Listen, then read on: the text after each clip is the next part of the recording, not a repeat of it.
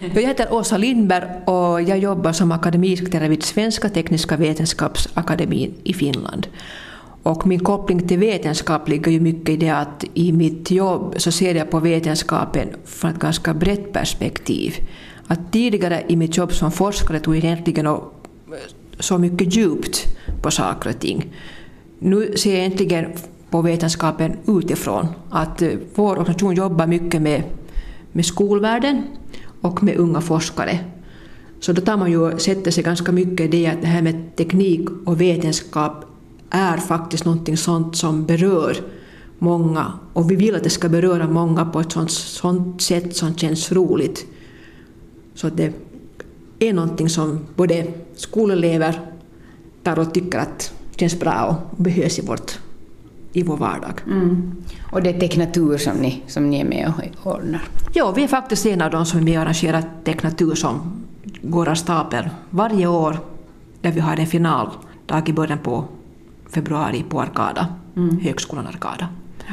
När du hänvisar här till forskning, lite som forskare här tidigare, så du är fysiker till utbildning och har, har hållit på med det? Ja, jag är fysiker till min utbildning och, och då jag gjorde forskning så var det experimentell laserfysik som var min gebit. Att jag jobbade med allt från jättestora färgämneslasrar till pyttesmå diod och kristallasrar. Så det här med ljus i den formen från lasrar har alltid varit något som i mitt forskarliv fascinerar mig. Men nu ska det handla om Åsa Lindbergs läsning. Om vi tänker på all slags läsning som finns idag, både på papper och digitalt, mejl, sociala medier, googlade texter, rapporter, reklamer, tidningar, tidskrifter, faktalitteratur, romaner. Vad av allt det här behöver vi för att klara oss professionellt och privat och för att må bra? Svaret är förstås helt enligt vem du frågar och Åsa är en av de personer med anknytning till vetenskap och teknik som får frågan här i Kvanthopp i Ylevega under hösten.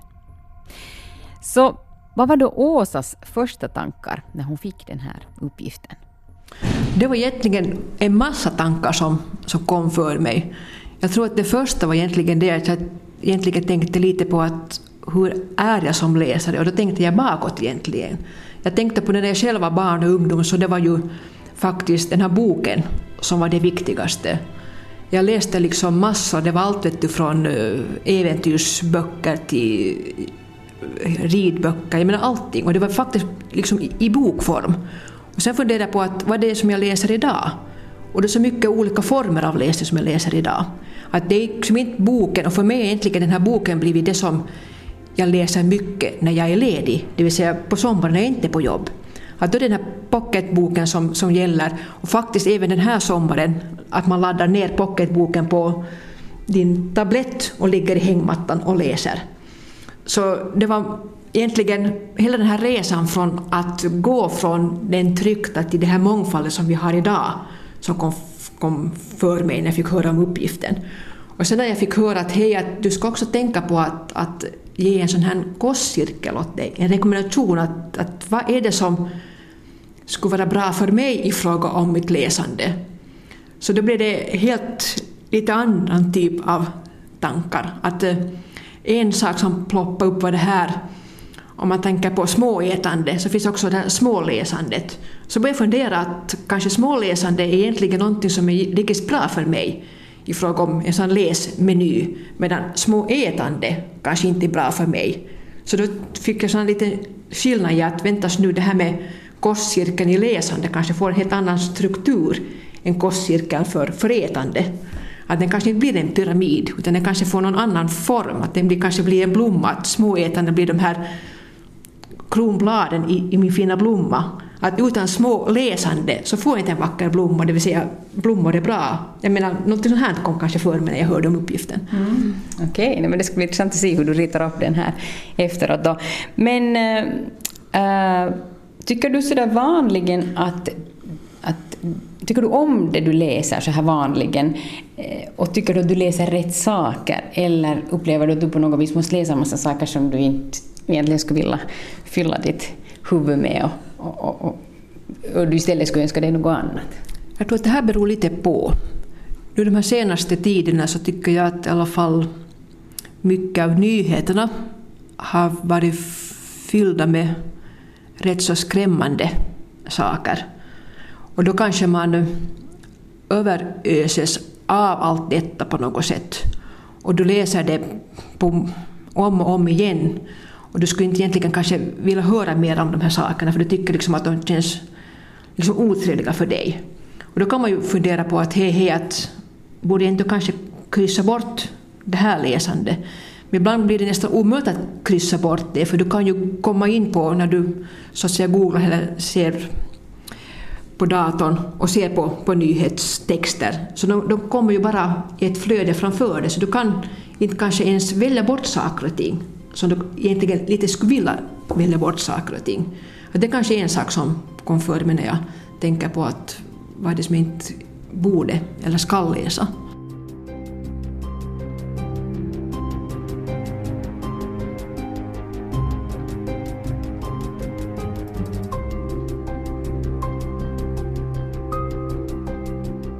Du lyssnar på Kvanthopp Yle Vega där Åsa Lindberg, akademisekreterare vid Svenska Tekniska Vetenskapsakademin i Finland, funderar kring hurdan läsning hon skulle, eller som vi just kom in på, kanske inte skulle rekommendera till sig själv. Men här gör vi alltså paralleller med mat, det vill säga näring. Och nu gör vi det ännu konkretare. Exakt vad i textform tycker Åsa att just för henne är bra att inta på morgonen, på dagen, på kvällen? No, på morgonen blir det nog det att uh, från den purfärska tidningen läsa igenom den, antingen där vid morgonmålet eller sedan på vägen till jobbet. Och just med koppling till det som jag sa tidigare, så kanske var snabb i att eh, läsa igenom grymheterna som har hänt ute i världen eller någonting som du inte tycker om i politiken här hemma. Utan kanske fokusera då mera på, på det som känns, eh, känns liksom bra. Vilka tidningar är det du tittar på då? Nå, för mig är det nog Hufvudstadsbladet som blir den här primära.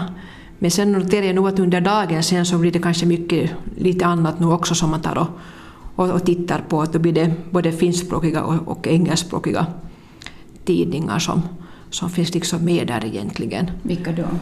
Eh, det finns The Guardian, The Huffington Post och sedan kanske Svenska Dagbladet. Det var kanske de som finns, finns på, på min, min meny. Och finska? No, då blir det säkerligen Helsingin Sanomat. Och så vet jag att Ilta Sanomat och annat ploppar upp där och det kan vara mycket ro, roande emellanåt att, att läsa där men då kan man ju också ibland bli lite irriterad för att den här rubriken för någonting är mycket sensationell och, och sen kanske det inte nu var så intressant ändå inte men beroende på humöret så kanske jag klarar av att bli lite irriterad för det kanske ger mig någonting ändå, mm. den, den artikeln. De här utländska tidningarna, vad, vad hoppas du få ut av dem? No, där är kanske mera just det att kanske lite speglar det att, att eh, ganska ofta noterar man att eh, det globalt sett blir lite liknande artiklar ändå. Att det är samma saker som intresserar folk på olika ställen. Men då är jag märkt liksom det att, att, att, att jag tycker om att sedan välja sånt där som inte finns hos oss egentligen. Att det kan ju vara mera kopplat just till, till det landet sedan. Att det är kanske lite svårt nu att ge ett exempel utan att, eh, så att säga, titta på, på dagens utbud där. Men kanske just med det här med att, att, att lite bort från det egna landet för att liksom se mer globalt på, på saker och ting. På dagarna blir det jobbtexter av olika slag. Och då blir det ju ganska mycket nog det att, att det att läsa sånt som hör ihop med människor, organisationer som vi samarbetar med i syfte att sedan till exempel ordna teknatur, lärarseminarium och så. Att där rekommenderar jag nog för mig att, att försöka vara så bred som möjligt, att jag sedan har idéer som man kan genomföra i olika evenemang och så. Och även där blir det ju mycket personligt egentligen, för det är ju alltid när du äh, samarbetar med, med en organisation så är det egentligen med människor som du samarbetar. Och då noterar man ju kanske det att ifall man har jobbat länge med någon så har man då det som hör direkt till jobbet men kanske också lite kommentarer om någonting annat som är mera, mera personligt. Och då får man ju lite balansera att, att jag liksom inte tar och går för mycket över till fritidssaker så att man håller sig kanske mer till jobbet för att få dagen räddad och jobbet räddat. Hurdana konkreta saker är det sen att läsa då? Eh, det blir både fråga om, om e-post, meddelanden, det blir fråga om rapporter, det blir fråga om, om, om eh, någon utvärdering, eh, det blir fråga om att läsa ansökningar som eh, unga forskare och människor i skolvärlden skickar till vår organisation och så. Och jag, kanske även att läsa just det här med att, att vi tar ju ändå dokumenterar ganska mycket av det som vi tar och gör, så det blir även att skriva till årsberättelser, verksamhetsplaner, budgeter och sånt. Att det blir ju inte bara bokstäver, det blir också siffror som finns i den här texten som produceras. Mm. Och tabeller, Excel-tabeller och, och sånt.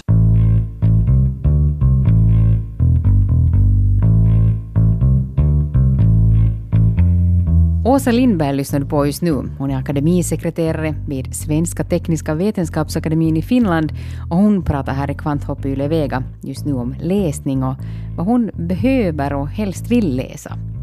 Ja, vad hon i läsväg rekommenderar till sig själv. När arbetsdagen är slut, då är det också slut med jobbrelaterad läsning för Åsas del och då blir texten mer fartfylld.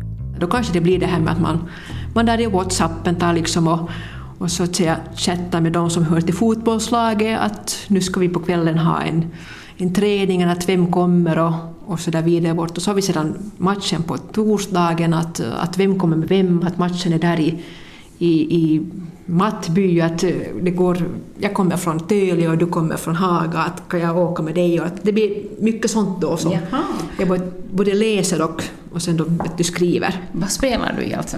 Och det spelar i PPJs sån här harrastejoukkue, alltså hobbylag, att vi är kvinnor från åldern 17-18 till 50 plus som så att säga tränar en gång till veckan, två gånger i veckan och sedan har vi matcher i division 5.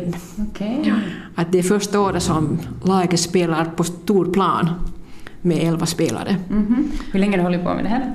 No, det jag inte hållit på med så länge. Att som barn så spelade jag mycket fotboll och då var jag alltid den som var målvakt. Och nu tog jag upp den här hobbyn för två, tre år sedan.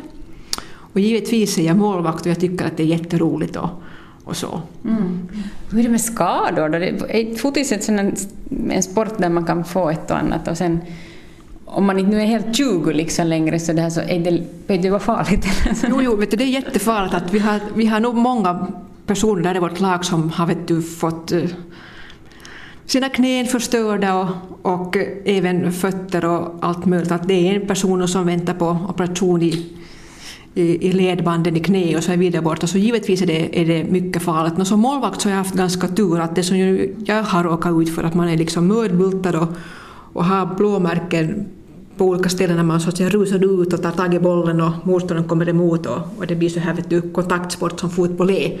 Att jag egentligen på det sättet varit lyckligt lottad ta i trä att, att det inte hänt mig någonting. Men, men givetvis tar det och händer saker och ting. Och folk har också brutit fotleden och allt möjligt. Så det är nog en farlig sport, men nej, den är ändå så roligt att det tar inte och, och lägger av med den fast jag vet att den är riskfylld. Mm. Men egentligen måste det vara så att ni är mer passionerade till och med för att ni, liksom, ni vet vad ni riskerar men ni gör det ändå. Jo absolut mm. och vi har ganska många av oss, av oss har ändå en bakgrund som fotbollsspelare som, som yngre mm. och man kanske inte går lika hårt in i närkamperna fast det kanske man sedan ändå glömmer sen när det är matchat då går man ändå för att det liksom blir så intensivt. Roligt. Okej, okay, men så du läser WhatsApp om det här? Ja, och sedan givetvis eh, böcker. Och nu finns det både på det sättet att det blir både den här pocketboken som finns med i väskan eller sedan nedladdad på, på, på tabletten. Att där försöker jag nog, jag tycker jättemassor om just en spännande läsning, att det ska vara detektiver och detektivromaner och sånt, och synnerhet på sommaren. Så det är ju, då lämnar ju bort det här jobb läsandet och fylla mera dagen med, med det här att ha en, ha en spännande, spännande bok som man tar och, tar och läser.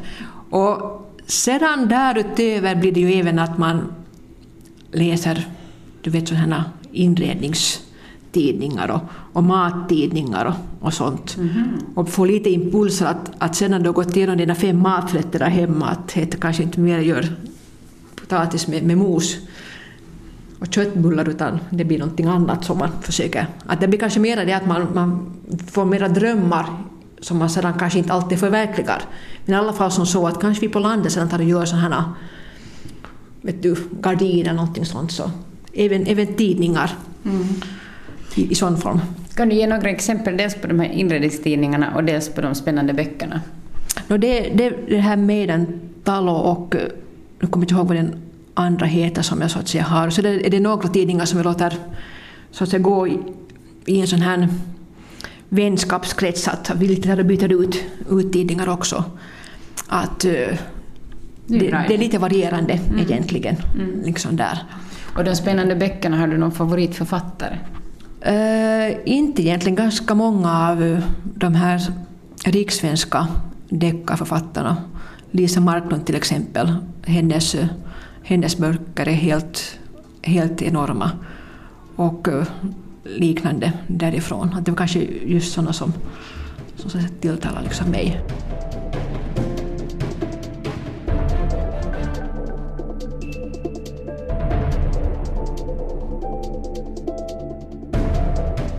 Det som kanske är lite på utgående för mig kanske är just den här Facebook funderingar. Jag noterar liksom själv att jag nog gärna tar och tittar vad som kommer i mitt flöde.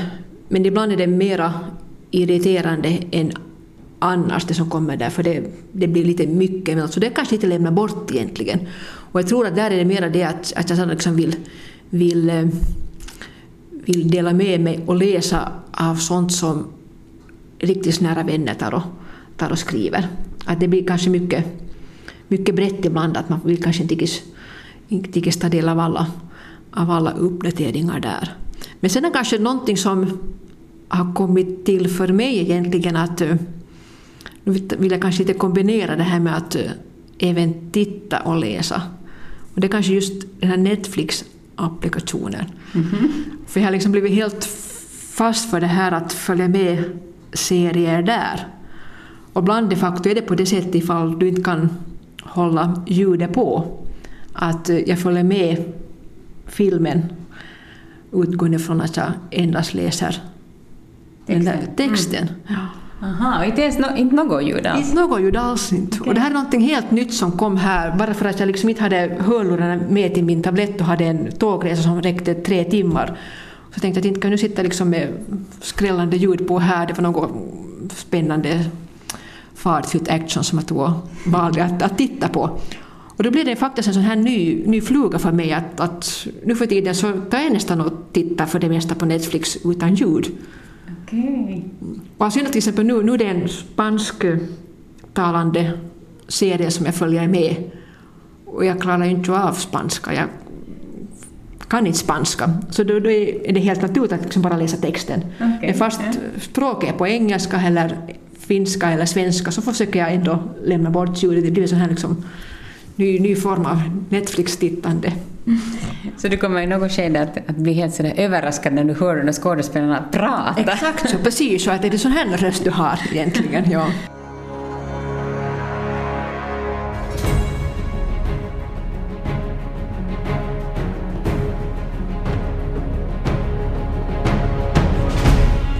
Du lyssnar på Kvanthopp i Yle Vega där Åsa Lindberg, akademisekreterare vid Svenska Tekniska Vetenskapsakademin i Finland, funderar kring sitt eget läsande och vad hon under till exempel en vecka skulle rekommendera till sig själv, sådär som man ser på näringsrik mat, att man ska få allt man behöver. Men här ska vi göra ett tankehopp för att ett ögonblick se på läsningen uppifrån, i historiskt perspektiv. Vårt läsande idag är ju helt enormt jämfört med förr. Vi kan ju som mest läsa oss igenom dagarna, turvis digitalt, turvis på papper och så mycket läste väl inte någon för några hundra år sedan. Få var det ju som överhuvudtaget kunde läsa. Man jobbade mest hela dagen och istället så kanske man då tänkte lite mera fritt. Är vi i jämförelse kanske lite för fast i läsandet av all slags budskap idag? Och leder det till att vi kanske tänker för lite, helt fritt själva? Jag ber Åsa filosofera lite kring det här.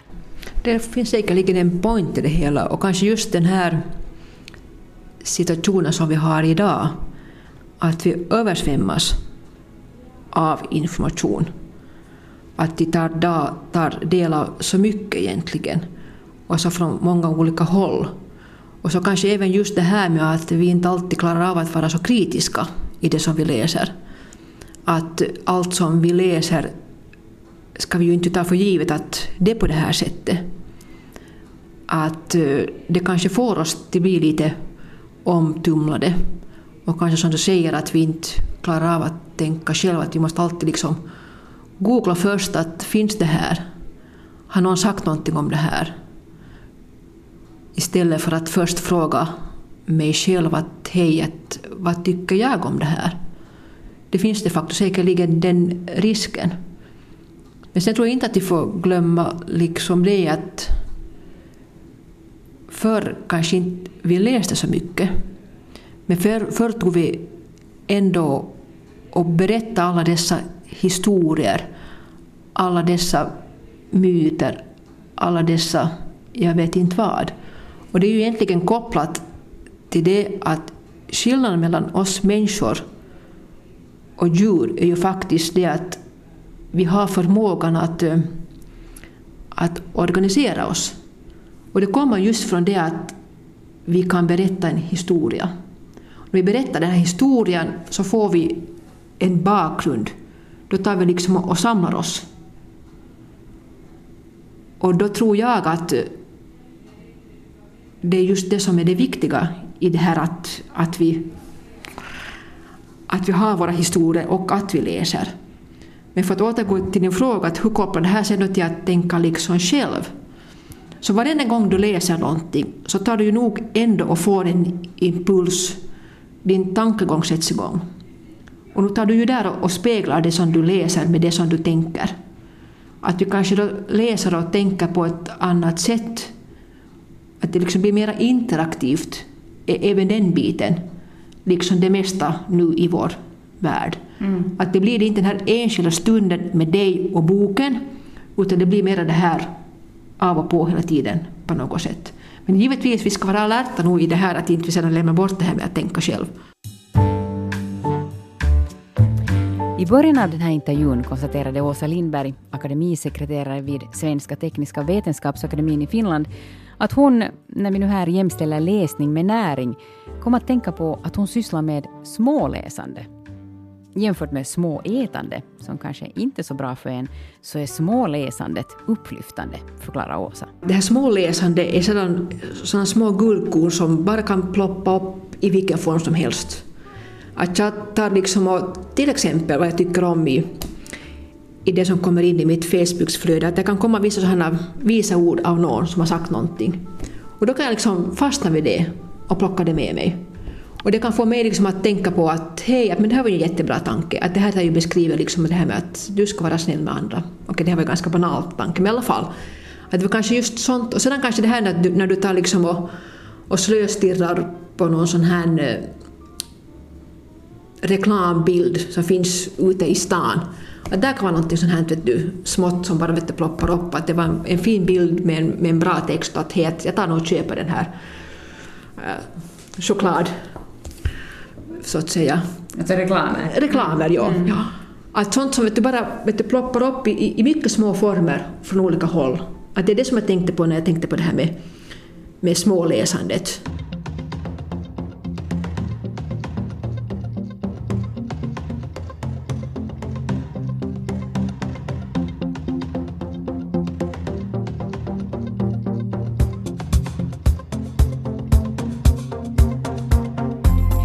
Du har hört en intervju med Åsa Lindberg, akademisekreterare vid Svenska Tekniska Vetenskapsakademin i Finland, som har talat om hurdan läsning hon rekommenderar till sig själv. Precis som andra intervjuade i serien så fick Åsa till sist i uppgift att rita upp en kostpyramid för sin veckoläsning. Och den teckningen hittar du tillsammans med bilder på Åsa i en artikel på svenska.yle.fi vetenskap. Där har jag också samlat länkar till läsning som Åsa har nämnt. Där hittar du också både artiklar och ljudfiler med de andra intervjuade i serien, bland annat medeltidsforskaren Thomas Heikkilä och astronomen Thomas Hackman. Men ännu Åsas pyramid, som alltså inte alls blev en pyramid utan en blomma. En prästkrage med en stor boll i mitten och blad runt. Vi tar och gör på det sättet att jobbet får bli den här kärnan på något sätt. För det är sånt som... Jag vill inte bara ha jobb utan men vi kan ju säga att de på något vis är också lika viktiga, de här stora Exakt, vi, vi gör på det sättet, ja. Det där var en jättebra idé. här får man bestämma själv. Här får man bestämma själv. Så en av de här stora blobbarna är då mitt jobbvarandet.